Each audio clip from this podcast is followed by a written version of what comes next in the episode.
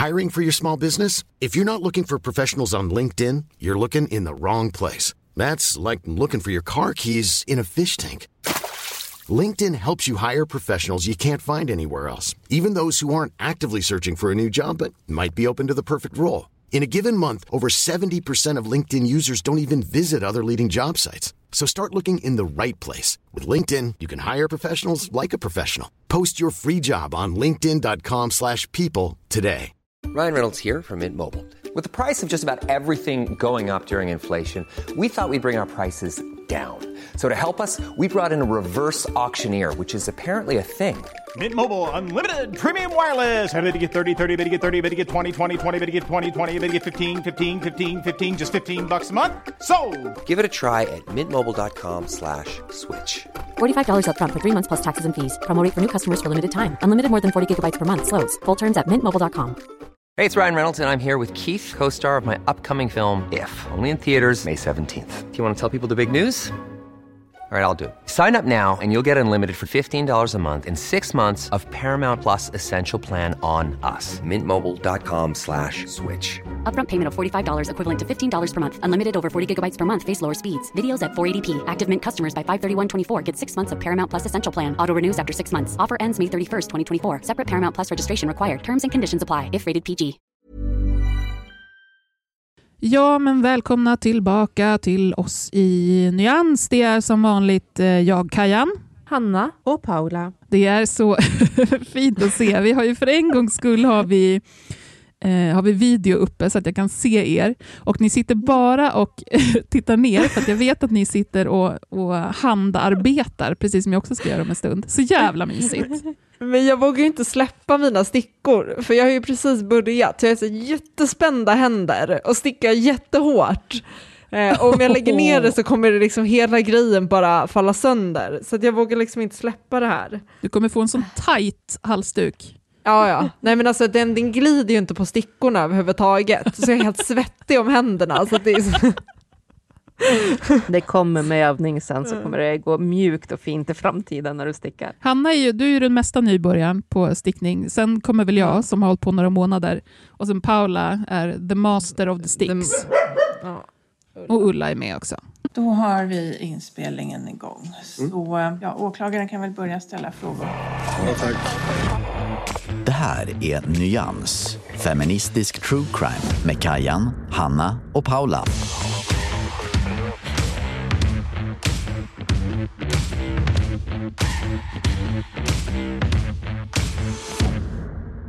Eh, idag så ska vi, har vi beslutat oss för att prata om ett eh, jättenytt fall.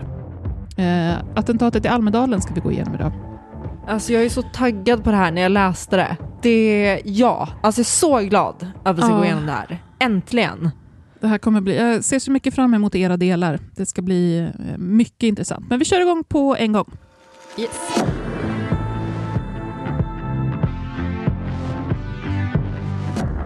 De personerna som är inblandade som vi kommer prata om idag är ett brottsoffer och en gärningsman. Vi håller det enkelt på det sättet. Brottsoffret är som de allra flesta vet Ingmarie Wieselgren och gärningsmannen är Theodor Engström.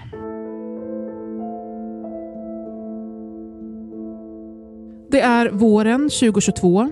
Theodor Engström, 33 år, har mått psykiskt dåligt väldigt länge. Men den senaste tiden så har han känt sig sämre och sämre.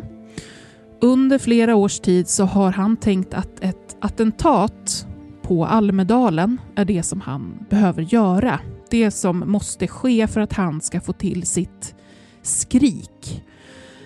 Och Det här skriket är det som han tänker ska skaka om Sverige och få alla att förstå hur fel han har blivit behandlad. Hans mående har gjort att han inte tidigare har orkat göra de här planerna till verklighet. Våren 2022 så känner han dock att han, eh, han kommer inte klara att ta sig igenom hela sommaren. Alltså han kommer inte överleva hela sommaren. Och Almedalen aktualiseras då för honom. För att han känner att eh, tiden börjar rinna ut.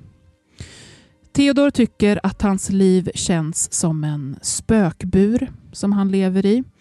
Han tycker själv att han är ett mellanting mellan barn och vuxen och han tycker inte att han har getts tillträde till det samhälle som vi andra lever i. När andra människor har jobb, familj och fritidsaktiviteter så har han bara filmer, serier, tv-spel och droger. Han har inte fått den hjälp som han önskar av psykiatrin, tycker han själv. då. Och han ser det som att han har utsatts för ett enormt övergrepp av samhället. Han gick tidigare på antidepressiv medicin, men den slutade han ta för väldigt många år sedan och har gått obehandlad sedan dess.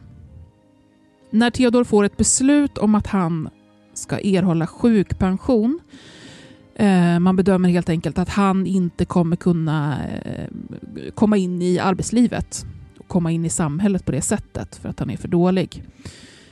I och med det beslutet då så, så betyder det också att han får på något sätt bibehålla sin plats utanför samhället och det här beslutet tar väldigt hårt på honom.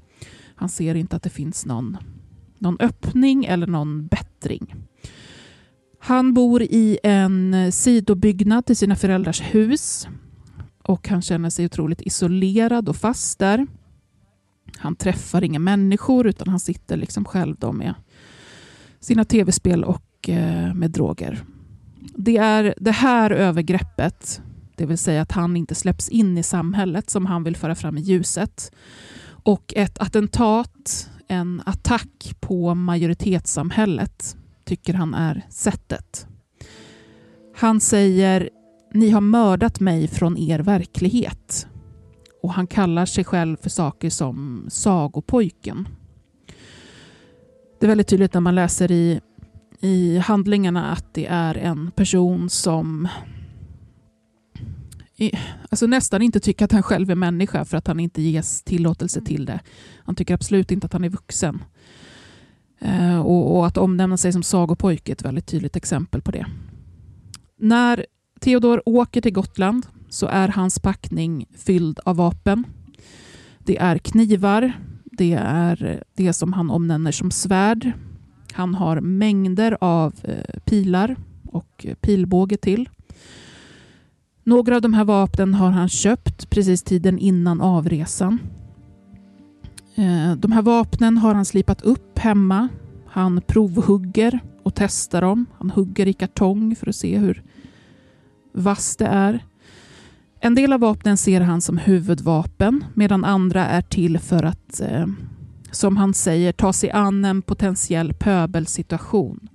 Det vill säga att om människor i omgivningen ingriper på något sätt så ska han ha vapen för att kunna skydda sig själv eller och göra mer skada.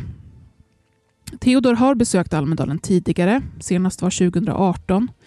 Vid den tiden så var han eh, engagerad i NMR, dit han säger väl själv att han har sökt sig för sammanhang och gelikar, men eh, inte minst kan man väl säga för att han, han delar eh, människosyn och eh, ideologi. I förhör... Jag bara eh, ja. hugger in här och säger eh, Hugg. att NMR är ju nordisk motståndsrörelse. Bra, tack. I förhör så säger Theodor att han förvisso hade koll på Ingmarie Wisselgren, som alltså är, eller var, nationell samordnare för psykiatrifrågor på Sveriges eh, kommuner och regioner. Hon var också överläkare på Akademiska sjukhuset här i Uppsala. Eh, så han säger att han förvisso hade koll på henne eh, innan han åkte till Almedalen, men att han inte hade koll på att hon skulle vara på Gotland vid det tillfället. Han säger att han utifrån att det skulle finnas mängder av politiker, journalister, högt uppsatta ministrar, så litade han på att de högre andemakterna skulle guida honom rätt i sitt attentat. Theodor berättar i förhör att han under en längre tid har citat signalerat ut att något sånt här skulle hända. Eh, och Det har han gjort genom sina sociala medier. Det är väldigt svårt att få grepp om när man läser eh, förhören med honom. Men det handlar egentligen om att han på Facebook till exempel delar saker som en musikvideo med Leonard Cohen Och att han i det han delar tycker att det finns en, en väldig massa tydliga budskap. Och de här budskapen tycker han också tas emot och uppmuntras från olika håll. Och det är på olika dolda, kryptiska sätt som han liksom inte riktigt kan förklara, men för honom väldigt tydliga sätt. Han menar att det finns människor, att det finns hela grupperingar som har bevakat honom under en längre tid och som har skickat signaler tillbaka till honom som respons på det han har signalerat ut. Så han i förhör uttrycker egentligen en ska vi säga, förvåning över att ingen har ingripit för att han så tydligt har signalerat ut vad han ska göra genom då till exempel musikvideos och bilder på konstverk och sådär. Theodor är på plats i Visby torsdagen 30 juni 2022. Han hittar sig en plats för sitt tält. Det är en plats som är avskild. Dagarna innan Almedalsveckan drar igång eh, är han där. Han kommer alltså lite tidigt och då går han runt i Visby. Han gör klassiska rek kan man säga. Han säger att det är som i en saga när han går runt där och han har också episoder när han sitter på en strand och liksom tycker att han får kontakt med världsalltet. Sådär. Eh, och han säger att han vet att det här kan vara de sista dagarna i hans liv. Han röker cannabis, han sover väldigt dåligt, han äter väldigt lite, han blir också eh, magsjuk och mår väldigt dåligt av det. Theodor säger att när han går runt bland folk i Visby så känner han hur han blir uttittad. Han känner att människor reagerar negativt på hans närvaro. Han är medveten om att hans utseende sticker ut. Alla har ju sett bilder på honom med sitt eh, långa skägg och eh, mörka kläder och så där. Han ser ganska ovårdad ut generellt. Och Han tycker alltså att människor runt honom signalerar negativt. Han vill smälta in för att inte bli uppmärksammad av polisen, men han märker att det är svårt för honom. Och Den här negativa responsen som han då upplever att han får av människor förstärker det här fientliga tillståndet som han är i. Han pratar om spökburen och spöktillståndet. Och Det är då hans tillvaro av att inte passa in. Eh, och att andra människor också kan befinna sig i det, till exempel på grund av, av psykiska problem. Och att man då inte blir insläppt av eh, ska vi säga, normmänniskorna i samhället. Han berättar att han kan röra sig bland folk där i Visby, men det finns ingen kontakt, det finns ingen interaktion. Och han pratar om eh, påhopp av människor, men han säger samtidigt att ingen tilltalade honom när han gick runt. Men oavsett så har han en väldig känsla av att inte tillhöra och att inte bli insläppt. Theodor känner att han måste göra någonting som är tillräckligt stort. Det ska vara ett skrik som hörs, som han säger. Eh, men samtidigt måste det vara någonting som är genomförbart för honom. Och till slut så rör det sig om tre personer som han har siktet inställt på. Det är Ingmarie, det är Hanna Stjärne eh, på SVT och det är Annie Lööf.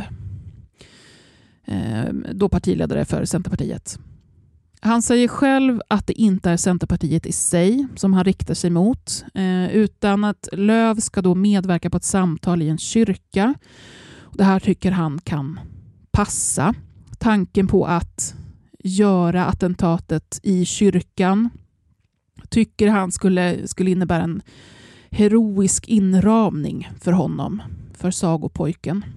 Han har olika funderingar kring andra att rikta in sig på också, men ger i förhör ett resonemang kring att han, ehm, eh, han vill inte ha SD som måltavla. Det var SD och Centerpartiet som hade den här dagen. För han tänker att det kan bli förvirring kring hans syften då. Och det vill han inte. Men han säger också i förhör att han tycker att SD är lika skyldiga till hur samhället är uppbyggt som de andra partierna. Men SD var då de som han räknade bort. När Theodor går omkring och rekar i Visby så har han sina vapen på sig. Och Det har han ifall han skulle snubbla över en måltavla eh, jag ska läsa ett litet utdrag från ett förhör. Theodor berättar att han inte gick på några evenemang på Almedalsveckan. Han var övertygad om att polisen övervakade honom. Han berättar dock att tanken från början var att han skulle gå runt på Almedalsområdet och titta på evenemang, titta på hur polisen rörde sig och titta efter möjligheter att utföra ett dåd som det han sen gjorde. Han berättar vidare att han låg i sitt tält och reflekterade över sin situation. Han mådde dåligt både fysiskt på grund av sin magsjuka och psykiskt och kände att han inte kunde ta vägen någonstans, att han inte kunde få hjälp någonstans ifrån.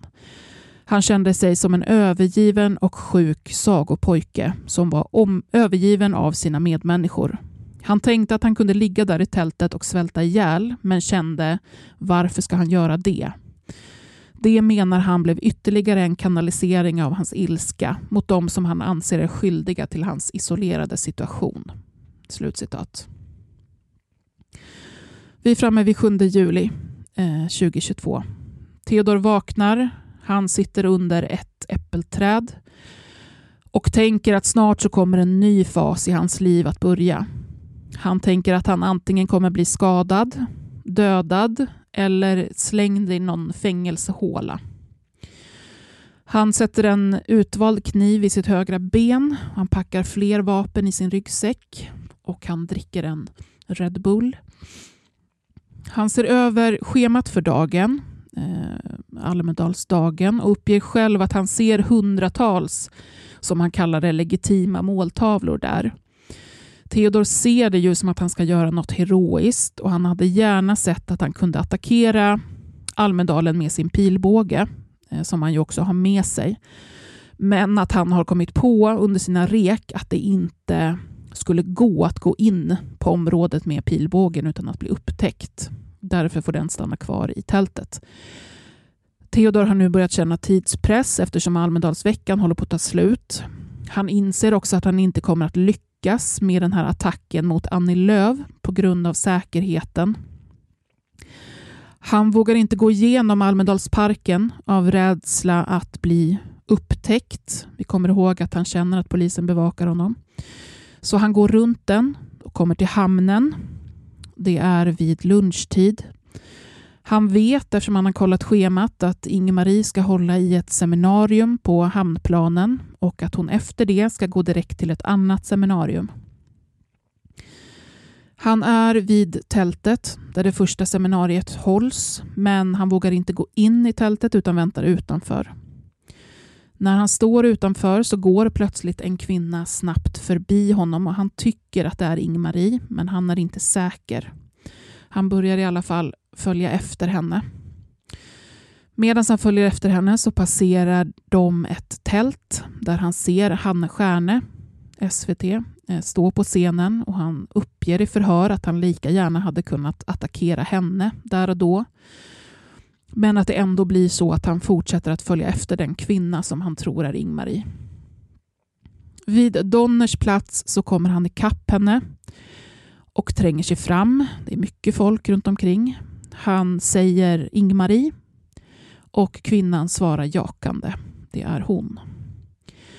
Theodor siktar då på hennes hjärta med sin kniv som han har i handen och hugger.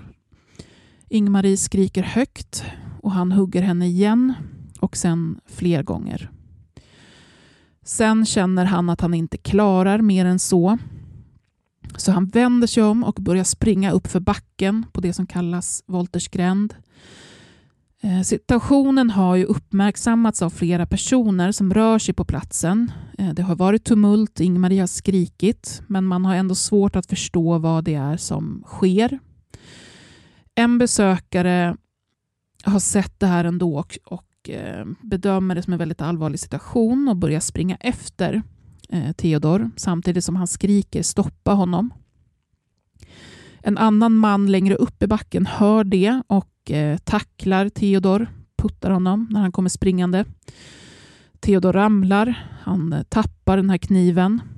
Eh, kniven kommer sedan att plockas upp av den här jagande besökaren som kommer att behålla den tills polis kommer till platsen. Theodor hade då hunnit ungefär 50 meter från platsen där Ingmarie attackerades. Han säger själv att om han hade kommit undan så hade han fortsatt med sitt skrik, det vill säga attentatet, eh, så långt och så högt som möjligt. Han säger själv att man kan kalla det han gjorde ett terrorbrott om man vill och att hans syfte var att tvinga fram en samhällsdebatt om vad som pågår. Ingmarie har fallit ihop på platsen efter att hon har stapplat några steg. Hon har också skrikit på hjälp.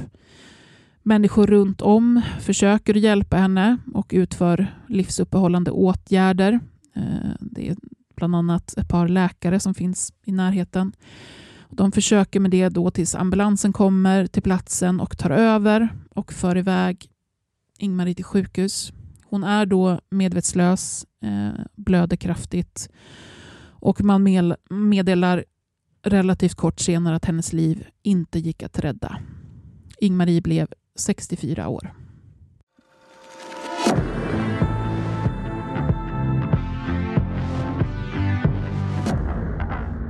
Theodor kommer att bli åtalad för ett fall av terroristbrott för då det mordet som var på Wieselgren, ett fall av förberedelse till terroristbrott och det gäller då att han planerade att mörda Annie Lööf och sen ett fall av ringa narkotikabrott och två fall av narkotikabrott av normalgraden. Och jag kommer inte prata mer om narkotikabrotten eh, utöver att bara säga att han blev dömd för dem eh, och istället att fokusera på de andra två.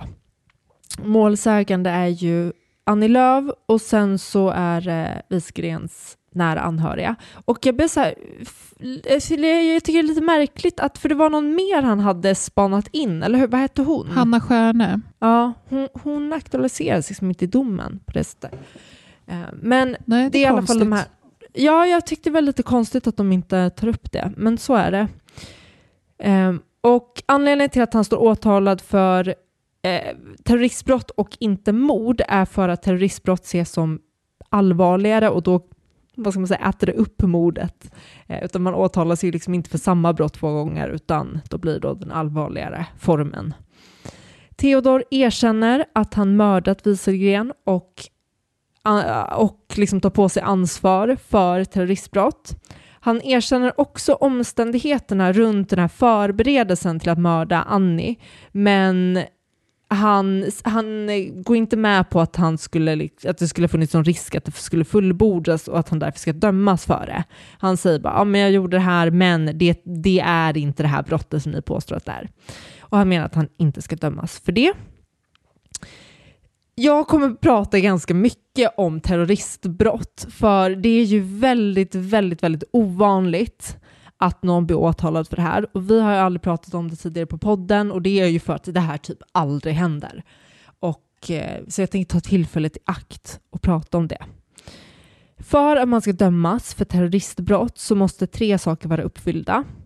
Man ska ha dels begått ett uppsåtligt brott och i det här fallet så är det ju då mordet.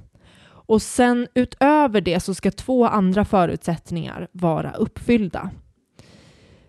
Så här står det i terroristbrottslagen. Och här kan jag också passa på att säga att alla brott står inte att, eller kan man inte läsa i brottsbalken, utan det finns specialstraffrättsliga lagar också. Eh, och det här är en sån. Och då kan man läsa så här. För terroristbrott döms den som begår eller försöker begå ett uppsåtligt brott, det var det här första ledet, om gärningen allvarligt kan skada ett land eller en mellanstatlig organisation. Det är det första kriteriet. Och gärningen begår, begås i avsikt att injaga allvarlig fruktan hos en befolkning eller del av en befolkning. Otillbörligen tvinga ett offentligt organ eller mellanstatligt organ att vidta eller avstå från att vidta en åtgärd eller allvarligt destabilisera eller förstöra grundläggande politiska, konstitutionella, ekonomiska eller sociala strukturer i ett land eller en mellanstatlig organisation. Så, grundbrottet är mord. Eh, förut hade man en lång lista på brott, men den har man tagit bort och sagt att det behövs bara vara ett brott, vilket som helst egentligen. Sen har vi då de här två andra sakerna. Och det första kallas det objektiva rekvisitet och eh, det är ju då det här med att det ska allvarligt kunna skada ett land eller en organisation. Och här vill jag att man noterar att det krävs inte att det faktiskt har skadat ett land eller organisation, utan det som är av betydelse är att det kan göra det. Men vad är då att skada ett land? Det är ju inte så lätt att veta vad det är och det framgår ju inte i lagen, så då får man kolla på förarbetena. Och där, det, det som domstolen lyfter fram från förarbetena till lagen är följande. Då skriver hon så här. Till gärningar som allvarligt kan skada ett land räknas gärningar som allvarligt kan skada landets grundläggande politiska och konstitutionella samhällsstrukturer, såsom dess statsskick eller konstitution, inklusive de grundläggande fri och rättigheterna, till exempel yttrandefriheten, mötesfriheten, religionsfriheten, eh, dess ordning samt därmed jämförbara strukturer. Det innefattar också gärningar som, även om de inte direkt kan anses hota de grundläggande strukturerna, allvarligt kan skada väsentliga allmänintressen som värnar det öppna och säkra samhället eller upprätthållandet av en god miljö. Med det öppna och säkra samhället avses sådana förhållanden som ett samhälle ska präglas av öppenhet och respekt för mänskliga rättigheter och för demokratins grundläggande värden. Människor ska tryggt kunna röra sig fritt, delta i sammankomster och uttrycka sina åsikter utan rädsla för att utsättas för hot eller våld. Sen har vi då också det här att en gärning kan också allvarligt skada ett land även om den inte riktar sig till liksom, en stor grupp personer, utan det kan räcka med att, man, det, att det skadar en enskild person om den personen är i en beslutande position. Till exempel att man kidnappar statsministern, mördar kungen eller någonting liknande. Att det är en person som är en viss, har en speciell ställning och ett förtroendeuppdrag, generellt sett politiker. Och sen tar man också upp det här fallet, typ medieredaktioner ser man också som speciella. Är ni med på den här första biten? Det är lite, ja. lite tungt om man säger så. Ja, men, det, men alltså det är ju både tungt men det är också ganska allmänt. Alltså det är ganska brett ja. det de säger det, det, alltså egentligen, jag tror att det är skrivet väldigt brett för att man också vill att lagen inte ska bli irrelevant med ut samhällsutvecklingen. Man vill ju att den ska kunna liksom passa in oavsett vilken tidsålder vi är i egentligen. Mm. Och det gör den ju. Så det handlar egentligen att, om, om demokratin, det vi, det vi ofta pratar om. Den andra delen som ska vara uppfylld, förutom skadan på landet, är att det ska finnas en avsikt att injaga allvarlig fruktan i befolkningen eller en del av befolkningen. Och det här känns ju som det klassiska man tänker terror, just den här att man vill att folk ska bli rädda. Och här kan man poängtera att det inte krävs att det är hela befolkningen, utan det kan vara en avgränsad del, som exempelvis en minoritet eller kön. Så om det är rent teoretiskt i alla fall, om det är riktat mot kvinnor, så kan det också vara en form av allvarlig skada mot befolkningen. Men den här rädslan, eh, alltså ja. det, det är då att man ska bli rädd för sin, sin egen säkerhet. Alltså att man eh, tänker att det skulle kunna hända mig. För, för att vara rädd är ju också väldigt brett. Liksom. Ja, det är ju väldigt sub... Ja, jag bara tänker när till exempel det här som hände på Drottninggatan. Ja. Att man känner, ja, men känner en rädsla för sin personliga säkerhet och börjar bete sig annorlunda. Eller exempelvis folk som eh, man känner att man inte vågar uttrycka sig hur som helst om man vet att politiker som sig har vissa åsikter blir utsatta. Mm, det låter rimligt. Eh, och jag har bara gjort som en liten side-note för mig själv, just det här med alla liksom, tänker typ seriemördare, serievåldtäktsmän där det, där det är riktat väldigt tydligt mot en viss minoritet ja. eller kvinnor. Vi pratar aldrig terrorbrott i en sån situation. Och jag Nej. undrar varför. Mm. Sen den bevisningen i det här fallet, då har vi då att dels så var det ju som Kajan redan varit inne på, det fanns ett gäng vittnen på platsen som kunde vittna om vad som har hänt. Han erkänner ju vad, vad han har gjort. Det finns obduktionsprotokoll, brottsplatsundersökning. Det finns massor med bevis. Så att den, den stora frågan är inte huruvida det hänt eller inte. Tingsrätten konstaterar snabbt att det är ställt utom rimligt tvivel att det är Theodor som har mördat. Men den stora frågan då är, har det här skadat Sverige? Och då har åklagaren bland annat åberopat som bevisning en rapport från Säkerhetspolisen som har sammanställt vad mordet har fått för reaktioner i landet. Och då har de tittat bland annat på hur man har pratat om det i media men också sociala medier. Hur har folk på, på sociala medier reagerat? Och det här tar då åklagaren in för att bevisa att, eh, de här, att det, det har verkligen påverkat människor. Och då säger tingsrätten så här. Frågan som tingsrätten har att ta ställning till när det gäller Theodors Engströms mord på Ingmarie Wieselgren är om denna gärning skiljer sig från andra liknande händelser och om dessa eventuella skillnader i sådana fall innebär att det objektiva rekvisitet för terroristbrott är uppfyllt. Och med det här objektiva rekvisitet då menar man skadan på Sverige. För att ett mord på en enskild person ska utgöra ett riskbrott krävs att personen innehar en beslutande position och angrips just på grund av sin anställning eller ett visst förtroendeuppdrag. Och då frågan är Wieselgren en sån person? Och här blir svaret nej från tingsrättens sida. Hennes position är inte så pass betydelsefull att det har skadat Sverige. Och det krävs ju som jag var inne på i princip att man är minister eller liknande. Man har inte heller kunnat bevisa att det har skett någon skada på myndigheten där hon jobbade och psykiatrin har inte fallit ihop. Jag vill bara poängtera att tings, det låter ju liksom hårt när jag säger det, bara så här, nej det, har, det är hon inte, hon är inte betydelsefull. Alltså, men tingsrätten uttrycker det här på ett väldigt finkänsligt sätt. Och är väldigt tydliga med att så här, det är fortfarande, det är inte att det är mindre hemskt för det. Just det, utan det är bara, bara liksom påverkan på Sverige det, som de bedömer. Ja, ja. Uh, övriga omständigheter kan ändå göra att man ser det som ett terroristbrott. Och här, i det här fallet så tittar man ju extra på det faktum att det genomfördes i Almedalen, som är liksom demokratimecka för många. Men man menar på att åklagarna inte kunnat visa på att det har fått direkta konsekvenser för Almedalen framöver. Så att det åklagarna hade behövt visa är ju så här, ja men titta nästa år så kan vi inte genomföra Almedalen på grund av det här. Det har förstört hela den här grejen. Men det har man inte kunnat visa och jag förstår att det inte är så himla lätt att visa för att man kan inte spå in i framtiden.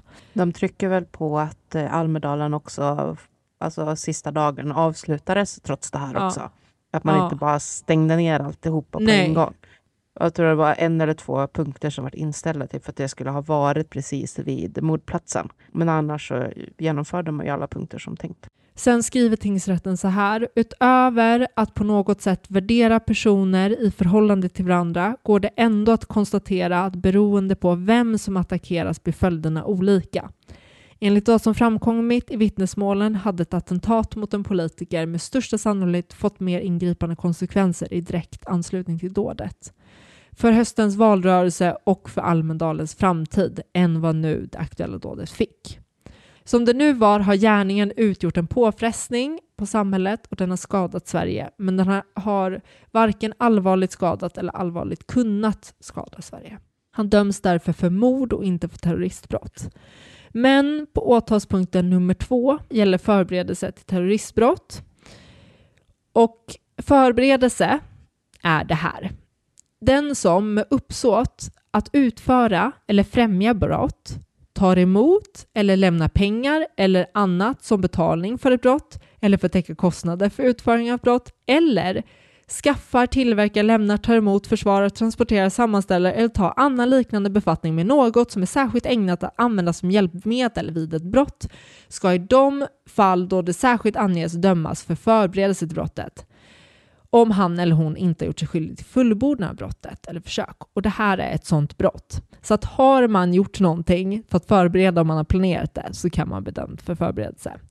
Och här vill jag bara poängtera att det räcker inte med att man sitter och tänker och förbereder och planerar i sitt huvud eller skriver ner det på ett papper. Du måste ha gjort någonting mer, du måste ha tagit ett till steg. Eh, och Theodor har vidtagit flera åtgärder för att mörda Annie Lööf. Han har ja, men, fotograferat henne, han har koll på henne, han har också massa vapen med sig och så vidare och så vidare. Så att han döms för förberedelse till terroristbrott. Och det tingsrätten säger att det här har ett straffvärde på livstidsfängelse. Men han genomgår en rättspsykiatrisk undersökning och där man konstaterar att han lider av en allvarlig psykisk störning i lagens mening. Och här kan jag bara rekommendera, lyssna på vårt bonusavsnitt med Katarina Horner för där får man veta allt om det här. Så värt att lyssna på kan jag säga. Så värt. Men han döms i alla fall till rättspsykiatrisk vård med särskild utskrivningsprövning. Och särskild utskrivningsprövning innebär ju att till skillnad från att man inte har det, då är det ju en läkare som avgör när man är frisk och så då kan man skrivas ut. Men i det här fallet så är det då en förvaltningsrätten som domstol som ska avgöra när han är tillräckligt frisk för att skrivas ut. Så att han lär ju få sitta väldigt länge, tror jag. Och det här överklagades inte av varken Theodor eller åklagaren. Nyans, feministisk true crime med Kajan, Hanna och Paula. Jag har, eh, jag har nått vägens ände tänkte jag säga. Tur att Paula kan leda oss vidare. Det är ju ganska ovanligt som sagt med terrordåd. Eller att någonting bedöms att vara ett terrordåd eller ens ett förberedelse till terrordåd. Och eh, framför allt skulle jag säga är det väldigt ovanligt att man vill se någonting som ett terrordåd när det kommer ifrån en vit nationalist. Och eh, du läste ju upp så himla bra där, Hanna, liksom vad, vad som ska ingå egentligen för komponenter för att man ska kalla det för ett terrordåd. Och det har ju funnits exempel när man liksom har ifrågasatt det här, var, varför någonting inte ses som ett terrordåd. Och ett typiskt sådant exempel är ju från när eh, det, det gick den här vågen av att göra brandattentat mot flyktingförläggningar. Just det, det är så sant. Mm. Jättekonstigt. Och det var ju, eh, måste tänka här nu, det var fyra stycken ifrån Nordiska motståndsrörelsen ja. som till sist dömdes för ett av de fallen där en eh, man blev allvarligt skadad av en brandbomb i en soptunna utanför en flyktingförläggning. Mm. Och där det bara var liksom ren tur att han överlevde och ingen annan blev skadad. Och då diskuteras just det där med brandbomberna och de här attentaten som var och huruvida det var ett terrordåd eller inte. Att eh, de hade gjort det här attentatet på en flyktingförläggning i samband med att andra flyktingförläggningar brann och det förekom en ganska infekterad debatt i framförallt då sociala medier kring det här med mm. flyktingar. Det här var då runt 2015 när det kom så många flyktingar på en och samma gång. Och då resonerade man i rätten att det inte var ett terrordåd för att man ansåg att gruppen flyktingar inte var tillräckligt homogen. Det är wow. faktiskt jättekonstigt. ja, så det... man sa ju det här då, kravet det här att ja, men det, man måste inte försöka sätta skräck i hela befolkningen, utan det räcker att man sätter skräck i en del av befolkningen. Och då tyckte man inte att flyktingar räknades som en del av befolkningen eller liksom en en utpekbar grupp, för flyktingar kunde alltså, komma från olika länder och olika kulturer. Men det är ju fan stört. Alltså förlåt, jag blir jätteprovocerad. Ja, Jättekon ja. Jättekonstigt. Det är ju egentligen att det jag hör domstolen säga är ju att nej men det här är inte en del av den svenska befolkningen, så fuck mm. you, vi bryr oss inte ett skit om er, hej då. Mm. Oh. Och man räknar ju heller inte in då att man ju också gjorde de här sakerna som ett sätt att försöka signalera då till svenska politiker att vi vill inte få hit flyktingar, stäng gränserna. Det var ju liksom en del av det. Det vill mm. säga rekvisitet att försöka förmå då staten eller statlig instans att göra en viss handling eller från, äh, avstå från att göra en viss handling. Det tog man ju inte heller in i detta då, för då menar man på att ja, men då kanske att de bara kanske ville då stoppa vissa flyktingar, men inte alla flyktingar och då gick det inte att säga bla bla bla. Väldigt märkligt resonemang. Jättekonstigt resonemang. Men det här har man ju liksom sett fler gånger på liknande sätt. Då. Man har tagit Nordiska motståndsrörelsen då i samband med demonstrationer till exempel. Att man har stoppat folk då som har varit tungt beväpnade.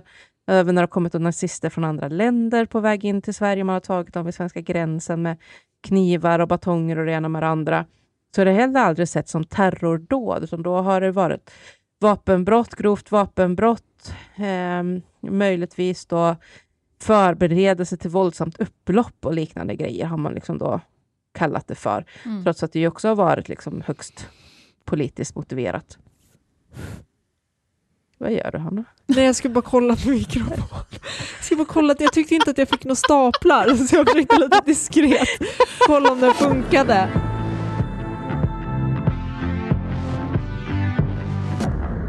När det här då dådet skedde och första rapporterna kom ut att en, en kvinna har blivit knivhuggen i Almedalen och eh, någon, en timme eller två senare så kom ju också rapporten att hon hade avlidit.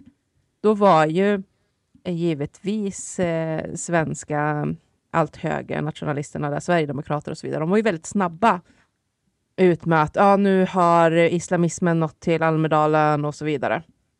Och så fick de ju backa ganska snabbt på det då, när det kom fram att det var en väldigt, väldigt svensk kille som hade begått det här dådet. De egna leden.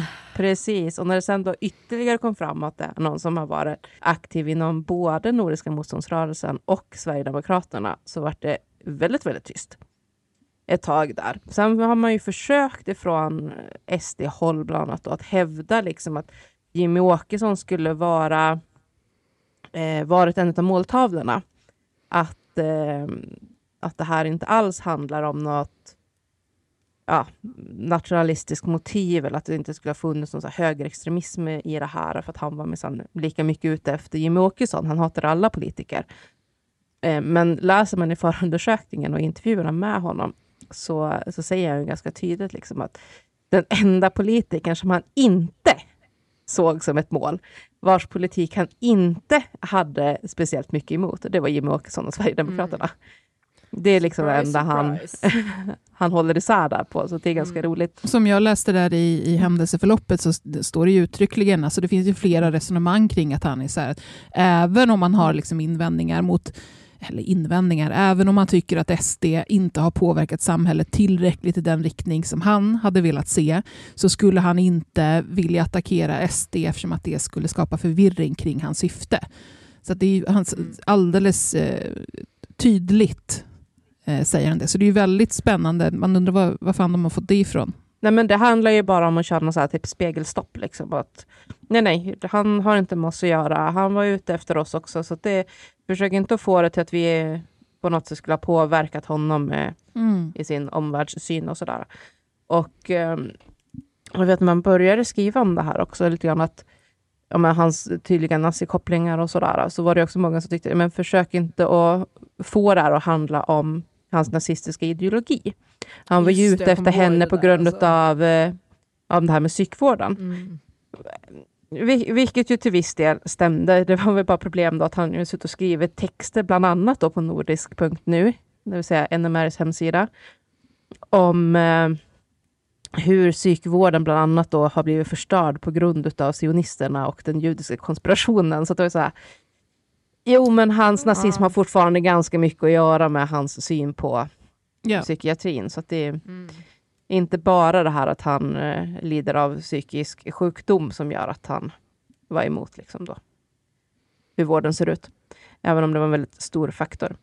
Men det jag tycker absolut mest intressant i domen och, och liksom hela det här efterspelet, det är ju faktiskt att han blir dömd för förberedelse till terrordåd. Och att man menar att hade han fått tag i och attackerat Annie så hade det varit ett terrordåd rakt av. Um, trots att han lider av allvarlig psykisk störning. För försvaret försökte ju, eh, åtminstone innan rättegången, att bland annat liksom trycka på det här på något sätt, att om han är allvarligt psykiskt störd så kan det inte handla om ett terrordåd. Att man menar på att han skulle liksom inte haft sinnesnärvaron i så fall att faktiskt planera ett terrordåd. Och jag var ju ganska orolig innan rättegången liksom för att, att det här skulle flyga även i domstolen sen, att man säger det. Liksom, att, nej, men om han är, nu, är så pass allvarligt psykiskt störd så, så kan han liksom inte tänka ut ett terrordåd. Så det var um, glädjande, eller vad man ska säga, mm. att man faktiskt gav honom den agensen och kunna säga liksom att jo, men han kan både vara allvarligt psykiskt störd och tillräckligt liksom planerande och fungerande att att tänka ut de här grejerna, vilket han ju mm. uppenbarligen mm. gjorde. Jag tyckte, jag glömde säga det, jag tyckte att det var en väldigt bra dom. Jag tyckte den var välskriven och tydlig. Och jag håller helt med, eller jag förstår verkligen hur domstolen resonerat och tycker att det har varit rimligt. Mm. Jag, jag tycker också att det är en välskriven dom. Sen jag, håller jag väl inte riktigt med om slutsatsen att det inte skulle ha varit ett terrorattentat eh, att mörda Wieselgren och att, att man liksom hade hela det här resonemanget om att Sverige inte skulle ha tagit tillräckligt stor skada för att det skedde i Almedalen där det inte fanns en massa mm, bilar och tågtrafik som tog stryk och sådana grejer. Um, man jämförde ju mot liksom, Drottninggatan till exempel och att det mm. låg ju mitt i Stockholm och när det dådet skedde så var man tvungen att ställa in all pendeltågstrafik och tunnelbanan och massa sådana grejer. Ingenting gick. Folk fick sitta isolerade, alltså fast på arbetsplatsen i timmar innan saker började rulla igen och man kunde komma hem och så vidare. Och att man menar på att därför var det ett terrordåd. Även om ingen skulle ha dödats där så menar man på att det hade varit ett tydligt terrorattentat för att saker var så påverkat. Medan Visby, ja men då är det en liten stad på en liten ö. Det kan inte påverka hur mycket som helst av den svenska infrastrukturen. Och då känns det väldigt märkligt att liksom jämföra på det sättet och liksom tycka att ja, men därför utgör det inget terrordåd och hon var inte tillräckligt viktig för den svenska psykvården för att det skulle vara terrordåd. Alltså jag tänker att i, i det i här i Visby så är ju inte det ingenting med infrastrukturen blir ju aktualiserat eftersom att han inte hade, för, eller för visst hade han hade inga bomber, eller hur? Nej. Han skulle liksom hugga ihjäl massa han människor. Han skulle hugga ihjäl eller ja. skjuta med pilbåge. Ja. Det var ju de två Så där, det som är intressant där är ju just den här liksom den demokratiska mm. skadan som blir mest fokus av och på den här person, personerna mm. som skadas och vilken betydelse de mm. har. Som jag nämnde där innan när du drog att det här de fokuserade på att ja, men programpunkterna skedde ändå efteråt, fast med höjd säkerhet. Och då räknar man inte den höjda säkerheten som att det hade någon egentlig påverkan. Mm. Uh, och som du säger, man kan sedan inte se in i framtiden heller hur det kommer bli till sommaren med, med Almedalen, hur det kommer se ut med säkerheten och sådana grejer. Och det, det jag känner som blir lite bakvänt på något sätt är ju att när nu de många reagerade på det här med att ja, men terroristen ska inte få vinna, vi ska liksom fortsätta det han försökte förstöra, visa att vi är så starka enade tillsammans och så vidare. Att genom att reagera med att stå upp mot honom så lyckades man samtidigt göra så att det som var ett terrordåd inte blev ett terrordåd. Genom att säga att man inte var tillräckligt påverkad av det. Mm. Det har jag, är väl kanske den biten jag har svårast för i hela resonemanget.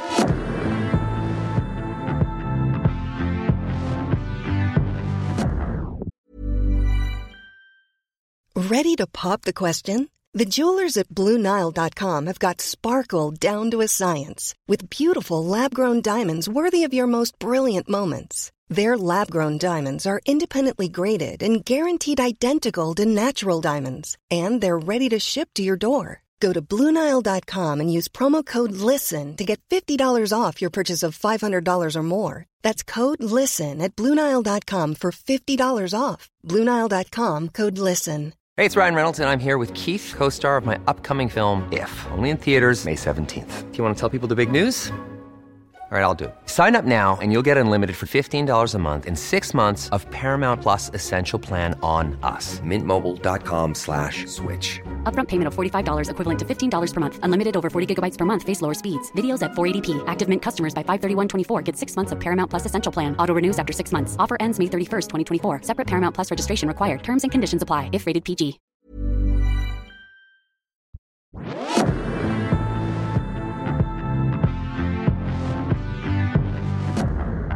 Eftersom man lägger så mycket eh, tyngdpunkt på eh, ska vi säga, befolkningens rädsla och, och påverkan på befolkningen och på landet, måste man inte också väga in att även eh, här, allt som inte skedde påverkar ju också. Alltså att, att vi vet i vilken grad eh, och vilken utsträckning han planerade saker. Eh, och sen att, mm. sen att han liksom blev, blev stoppad tidigare, ja visst, och, då, och det är ju naturligtvis det begångna brottet som, som ska dömas, men den här biten med påverkan på landet, det gäller ju inte bara mordet. Mm. Nej, mm. men det, det har de med. Det borde jag varit tydligare med. De tar in det. Sen är det liksom en liten passus, typ. det är inte Mm. jättemycket om det, men det finns med som en liten del just det här att det, som, det är också intressant vad som skulle kunna ha hänt. Ja, för det, Det är spelar ju, in. det är ju nästan, alltså det är absolut inte hela grejen, men det är ju en otroligt stor, eh, stor bit av det. Ja, men det är ungefär som man hittar sprängladdningar. Det var ju någon gång här i somras som man hittade sprängladdningar i Kungsträdgården. Det är så här, Ja. Och det är typ en tillfällighet att de inte exploderade. Och nu, nu, nu vet jag inte exakt hur det var, men, men ni förstår vad jag menar. Mm. Det, det skapar ju också jättemycket, bara att man vet att shit, det var bara en ren tillfällighet att inte liksom 100 pers dog. Ja, visst. Och att han hade ma- massor med mer vapen med sig och var förberedd på liksom, att hantera pöben. Eh, och om han skulle komma där undan, om han inte hade blivit puttad, att han skulle fortsätta det här skriket så långt och så högt som det bara gick. Alltså, jag menar, det är ju en helhetsbild som är mer massiv, tycker jag, än vad man, än vad man tar upp Mm. och resonerar kring. Jag tror inte att det är helt osannolikt att hade det här kommit upp i hovrätten att han skulle kunna bli dömd för, Mm. för terroristbrott. Där. Det är inte, tingsrätten är inte, vad ska man säga, det är inte helt solklart. Nej, det är inte blankt utan nej. Liksom. de, nej, utan det är mycket överväganden och ehm, det är inte så att de bara tittar på det snabbt och bara "Äh, nej det här är ju långt, det är ingen chans i världen, utan det är så här, "Uh, ja, nej. Och det, jag tror att det är ju också ett av problemen, det är, det är så oerhört sällan, alltså domstolen har ju typ ingen, ingen praxis nästan att gå på. Det är inte, de kan inte jämföra med en massa andra fall och se hur man har dömt då, för att det används så sällan. Mm. Och samtidigt, i, i den mån det finns någonting att titta på, så är det ju nästan uteslutande så att det som har räknats som terrorattentat, det har ju varit när det har kommit utländska, alltså personer födda i andra länder och gjort saker. Mm. För det är då Mm. man så tydligt liksom kan se den här kopplingen, att de är ute efter den svenska staten på något sätt. Men när det är den här inhemska terrorismen, då, då blir man liksom, alltså, domstolarna har en betydligt större tendens att bli lite hemblinda då, eller vad man ska säga. Man vill inte se den inhemska terrorismen. Nej, men och här har det ju Nej. hänt alltså, enorma saker efter 9-11 där liksom, terrorattentat fick en någon slags trademark över hela världen med vad det innebär, eh, hur det ser ut, var hotet kommer Ja. ifrån och så Mm. vidare. Så att, eh, 100%. Naturligtvis påverkar det. Sen skulle man ju hoppas att det inte skulle påverka så till den milda grad att det blir eh, skillnad på olika och olika i den utsträckning som det Mm. de facto blir. Eh, men så jag vet att man har skrivit böcker just om det där också, men det är nästan som att liksom den händelsen omformade ett helt begrepp för precis alla. Och, och svallvågorna Mm. efter det står vi ju i fortfarande. Ja. Och jag tycker att det är ganska tydligt också hur extremt influerad Sverige är utav USA i synen på de här grejerna och vilka det är man jagar och, och hur man ser på vad terrorism är. Och även där är det ju väldigt liksom tydligt med Alltså det, det blir ju ännu mer extremt liksom, i, i USA och hur tydligt det är hur man gör skillnad. Alltså ta hela den här stormningen av Kapitolium efter senaste presidentvalet. Liksom. Ja.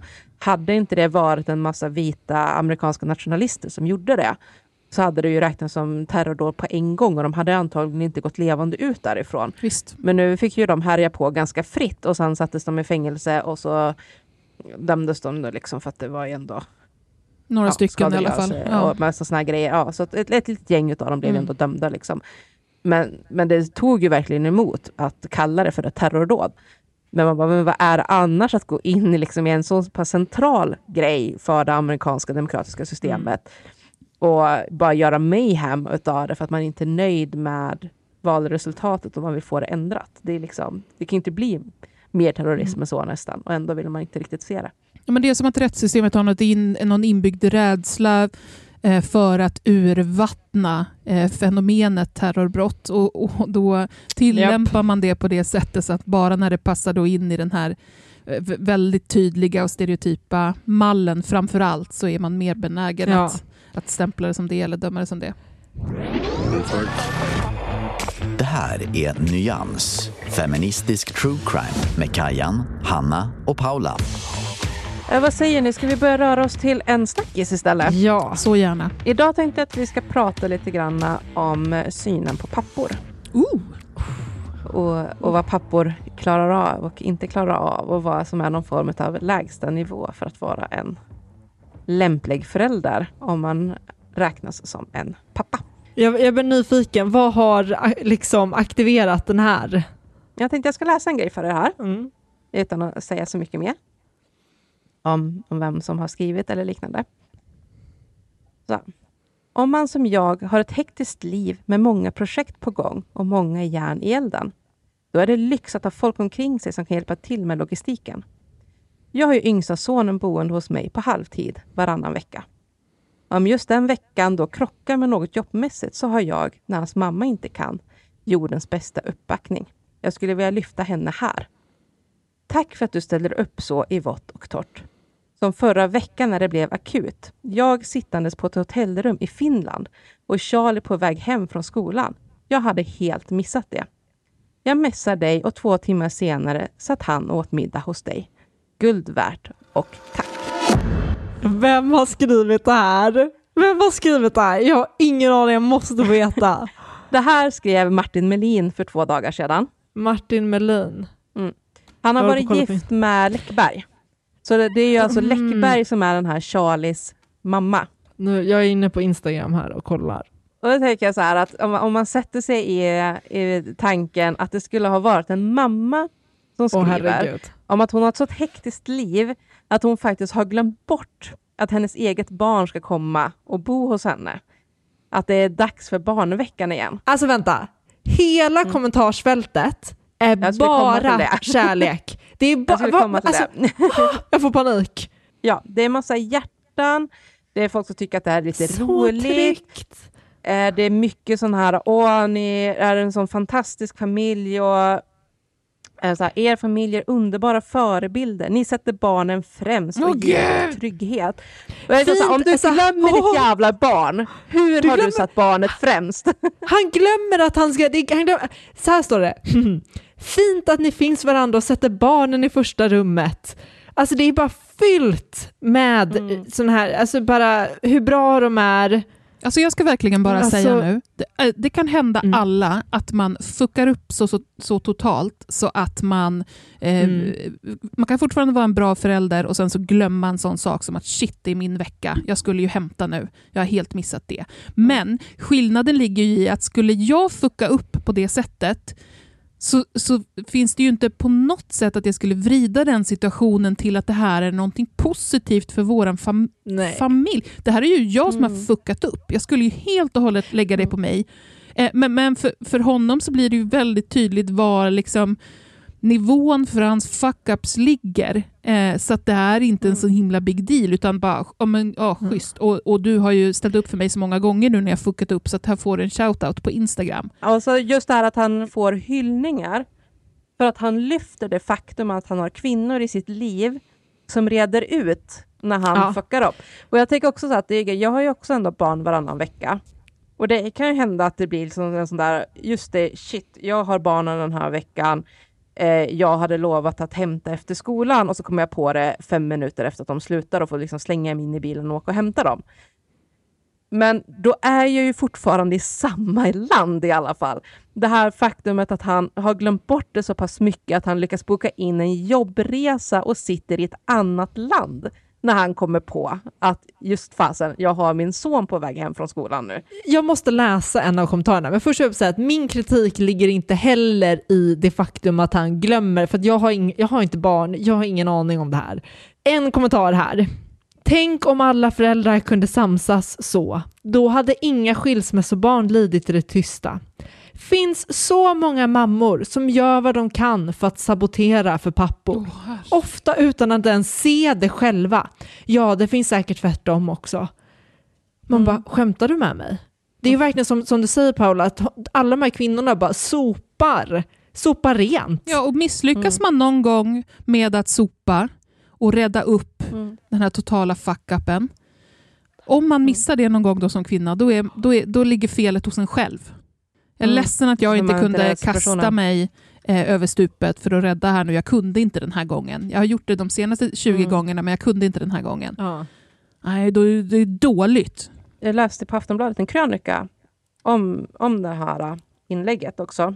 Och hon som skrev den, jag glömde bort vad hon hette, men eh, hon kommenterade i den krönikan då, eller liksom nämnde så, att eh, när Camilla Läckberg, då, alltså Charlies mamma, för något år sedan hade lagt upp någon bild där eh, barnen drog iväg på Lucia-tåg i skrynkligt Lucia-linne.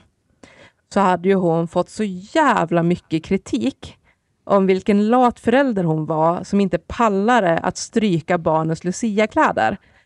Men när barnets pappa glömmer bort att ungen ska bo hos honom, då är han en förebild. Då är det plötsligt så vackert. Då är han en förebild för att han mm. har kvinnor i sitt liv som städar upp efter honom. Ida Söderberg hette hon som hade skrivit det för Aftonbladet. Jag ska bara säga att ett, ett tredje perspektiv på, på det hela är ju det här eh, supertorra och som ofta låter jättetråkigt, men, men barns integritet. Alltså situationer mm. som barn eh, potentiellt skulle kunna tycka känns jobbiga, vilket vi vet inte hur länge barnen får vänta på skolan liksom innan någon ringer och kollar. Alltså, det är potentiellt en, en jäkla oro, en obehaglig situation.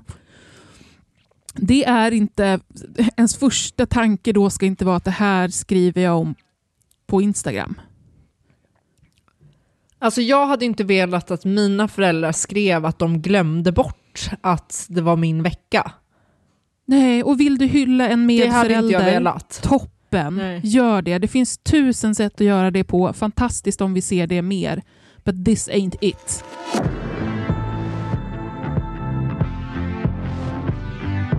Det här är ju ändå liksom i det stora hela ett ganska oförargligt fuck-up. Just för att han hade folk runt omkring sig som kunde fånga upp när han sabbade mm. situationen och sådär. Men i bjärt kontrast då, från, från samma tid mer eller mindre, ja, det här skedde ju lite tidigare, så har vi ju då den åttaåriga pojken som mest troligt då har blivit ihjälslagen av sin pappa. Och vi vet ju inte, pappan sitter häktad på sannolika skäl misstänkta för mord, men vi kan ju inte säga att det är så ännu. Men eh, det, det, man vet är att den åttaåriga sonen tvingades åka hem till pappan för umgänge som sonen inte ville ha men som en domstol hade bestämt att han skulle ha. Um, och uh, när sonen sen ska hämtas så hittas han död inne hos pappan. Och det finns inte så många andra som kan ha slagit ihjäl sonen mm. eh, än, än pappan. Men det är väl sånt fall vi får komma åter till lite mer i detalj när dom har fallit och sådär. Men även där har man ju liksom hela den här grejen med synen på någon form av lägsta nivå för föräldraskap. Och ja. kanske i synnerhet då pappaskapet. Att, att det här liksom är ett fall där man ändå visste att pappan var farlig för sonen. För att det var en del i liksom att mamman hade ensam vårdnad. Och man vet att sonen inte vill åka dit. Och ändå från domstol så tvingar man fram det med hänvisning till att det är bra för sonen att ha en relation till sin pappa, även om, om han själv inte vill ha den där relationen, för att han är rädd för sin pappa. Och den här gången fick det katastrofala följder. Men, eller ja, nu sa jag pappaskapet, men det, den, den här synen finns ju lite mer generellt, för vi har ju liksom lilla hjärtat-grejen också, och då var det ju mamman. Där, där man liksom tvingade fram att barnet skulle tillbaka till sin biologiska förälder, mm. eh, trots att det så uppenbarligen liksom var saker som felade och inte var bra och man slog larm och det var liksom ja, många varningsflaggor och ändå var det liksom så att ja, men det, det bästa för barnet är att fortsätta ha en relation med de biologiska föräldrarna, vare sig de vill eller inte. Och eh, det, det kommer, har ju varit en sån pågående diskussion om att man ska inrätta liksom en, en specifik barndomstol för de här typen av grejerna, där man ska sätta då barnets vilja och behov i fokus och inte föräldrarna. Jag ska bara säga för att vara, för att vara eh, bajstydlig, så eh, ingen annan jämförelse mellan eh, Martin Melin och fallet med den avlidne pojken. Så bara så att vi nej. är nej, tydliga. Nej, nej, absolut nej, inte. Vi har gått Utan vidare från... Nej, men ja, det från, jag... från, som sagt, från harmlöst fuck up till Japp. betydligt värre. Ehm, jag är ju en av de få, känns det som, som hävdar att domstolen har barnets bästa för, för, för, ögonen när de beslutar. Det är det de har att ta ställning till, är barnets bästa. Men det som är, kan bli problematiskt är hur praxis har kommit att utvecklas kring vad domstolarna värderar är till barnets bästa. Och där känner jag att dels min liksom psykologikunskap eller barnpsykologiska kunskap brister.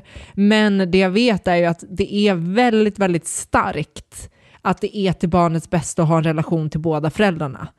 Och det är väl den praxisen som, som kan resultera i sådana här katastrofala följder, att den väger så tungt i förhållande till alla andra bitar. Och det är i så fall det som jag tycker man ska eh, i så fall rucka på. Men jag, jag håller faktiskt inte med om att domstolen utgår från vad som är bäst för föräldrarna istället för barnet. Jag gör inte det. Och det är efter att ha processat eh, så många av de här fallen.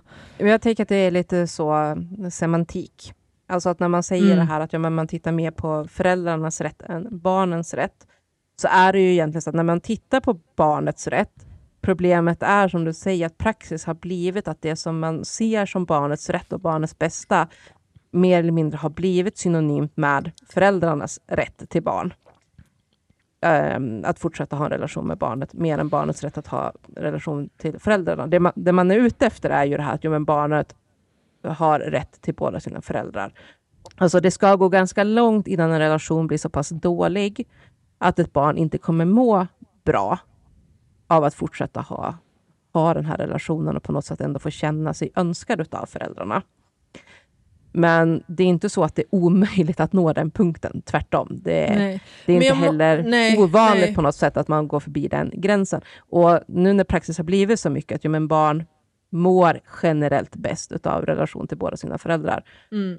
så är det som att man inte kan se att, ja okej, okay, generellt är det så, men i den här situationen så har man nått en mm. punkt där barnet inte alls längre mår bäst av att ha en relation med båda föräldrarna. Nej, men man kan ju konstatera att det här, att domstolen har ju fattat ett felaktigt beslut här. Det är ju, eftersom att det har fått de här konsekvenserna, så är ju, har de ju tagit fel beslut. Men jag, jag, tycker ändå att det blir problematiskt att prata om det som att domstolarna fattar beslut efter vad som är föräldrarnas bästa. För jag tycker det ger en skev bild av hur vårdnadstvister ser ut och hur domstolarna fattar beslut i dem. Jag uppfattar när jag pratar med människor att det finns väldigt mycket eh, väldigt, väldigt negativ, generellt sett väldigt, väldigt negativ syn på hur domstolarna tänker kring vårdnadstvister och att det är mycket det här att ja, men det spelar ingen roll hur barnet mår, föräldrarna ska med alla medel träffa sitt barn. Ja, alltså jag, eh, eh, jag är lite inne på din linje, Hanna, och jag tänk, för jag det jag tänker på då är att eh, i, i retoriken kring hur man pratar om det så tangerar det samma sak som när vi pratar om att i, i fall där det rör eh, sexuellt våld mot kvinnor och så pratar man om domstolen som vill skydda förövare, att man hamnar i det läget i, mm. i retoriken och det mm. gynnar inte någon.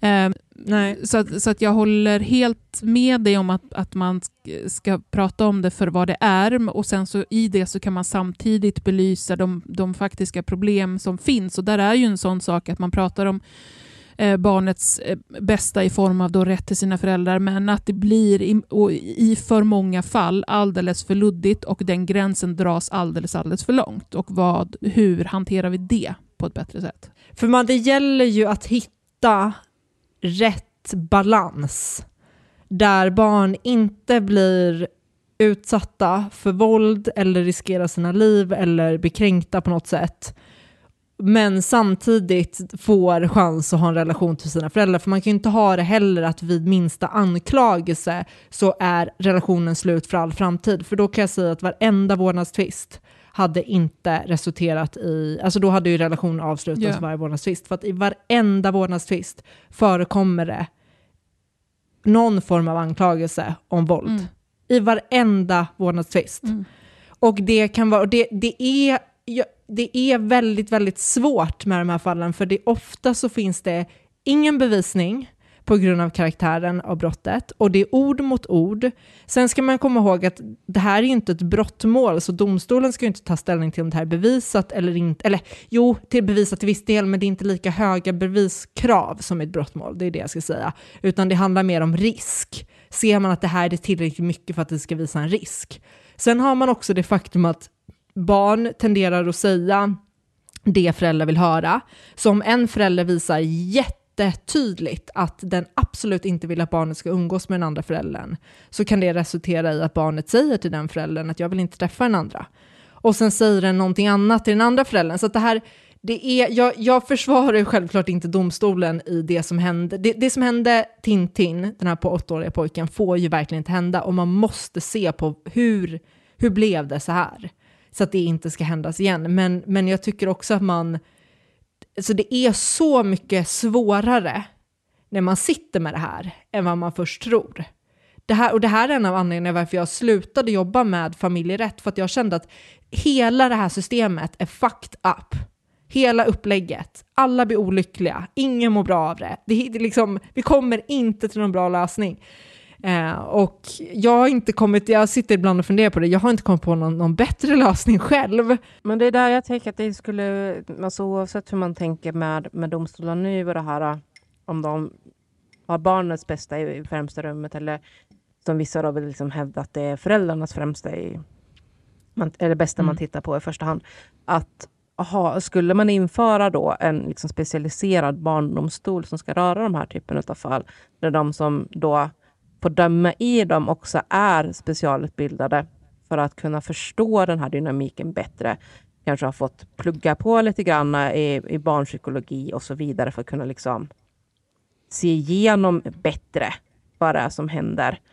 Då, då skulle vi åtminstone öka möjligheten till att ja, men få domar som är bra för barnen rakt igenom, inte bara utifrån praxis. Det här är ju samtidigt samma sak som när vi pratar om att, eh, att domstolen har för dålig kunskap om hur eh, utsatta kvinnor reagerar i, i våldtäktssituationer, sånt till exempel. Jag vet inte om jag tycker att lösningen är att flytta det över till ett annat system då. Att så här, um, okej, okay, här brister det kunskapsmässigt och här lyckas vi liksom inte uh, nå dit vi ska enligt lag, så att då flyttar vi det till ett annat system så får, får de uh, hantera det. För att jag tror vi kommer få sitta och flytta väldigt många saker. Lite är vi ju redan där. Alltså, Lite, lite jag menar som du sa Hanna, att du har jobbat väldigt mycket med just vårdnadstvister och mm. liknande. Mm. Sen finns det ju andra jurister som är jätte liksom, specialiserade in mot och kan typ bara ja, men arvstvister och liknande. Och, så har, alltså, och vi har ju redan ett gäng olika domstolar. Nu pratar ju vi nästan uteslutande brottsmål, men vi har ju också Arbetsmarknadsdomstolen mm. och så vidare och så vidare som rör väldigt mycket olika. Så det är inte så att det är på något sätt en hörd of att vi har uppdelat och specialiserat. Det jag kan känna att alltså, familjerätt eller vårdnadstvister är inte juridiskt komplicerade. Det är inte juridiskt komplicerat. Det är jättelätt att lära sig hur, hur de funkar. Det som är svårt är ju de här bedömningarna. Till exempel mm. så här, anknytning mellan ett barn och en förälder. Hur viktigt är det? Mm. Så det är ju mm. inte juridik. Det är ju liksom mm. sociologi eller Nej, psykologi. Det är mycket barnpsykologi och sådana ja, och det, det är det som är svårt. Ja, och där har man ju att familjerätts, eller, äh, familjerätten som en del av socialtjänsten ska ha den kompetensen och ge sitt utlåtande till domstolen kring det. Men det jag kan ibland uppleva är att jag tror att det saknas forskning. Mm. På att alltså, vi vet liksom inte tillräckligt mycket. Och det tror jag att man skulle behöva ha, lägga mer pengar och energi på att forska kring hur kan man lägga upp det här på ett bättre sätt? Hur påverkas mm. barnen på, av det här långsiktigt, kortsiktigt? eh, intervju, alltså nu kanske, finns det kanske mer grejer än vad jag har koll på, men ni förstår vad jag menar. Mm. För, att, mm. för att det är också så här, det är så, det är dels så här, det är väldigt mycket så här case to case, det, något som gäller en situation gäller inte en annan överhuvudtaget. Um, också det, det blir sådana här komplicerade grejer som att ja, vi kanske borde, för jag brukar tänka att ja, men man borde ge barn, det de säger borde väga tyngre. Så vi gör bara det barnet vill. Ja, fast då blir det också ett jättestort ansvar att lägga på en åttaåring. Att nu ska du, nu, hur vill du ha det? Ska du träffa mamma eller ska du träffa pappa? Hur ofta? Så det är liksom hur man än vrider och vänder så bara står man där i en återvändsgränd där det är så här, nej men det här var ju fucked up också att göra så här. Eh, så det, jag tycker att det är jättesvårt mm, att prata om de här frågorna utan att verkligen gå in på alla detaljer av hur komplicerat det är. Och jag har väldigt svårt att eh, prata om enskilda fall utan att ha läst allt. Så är det ju för oss alltid för sig.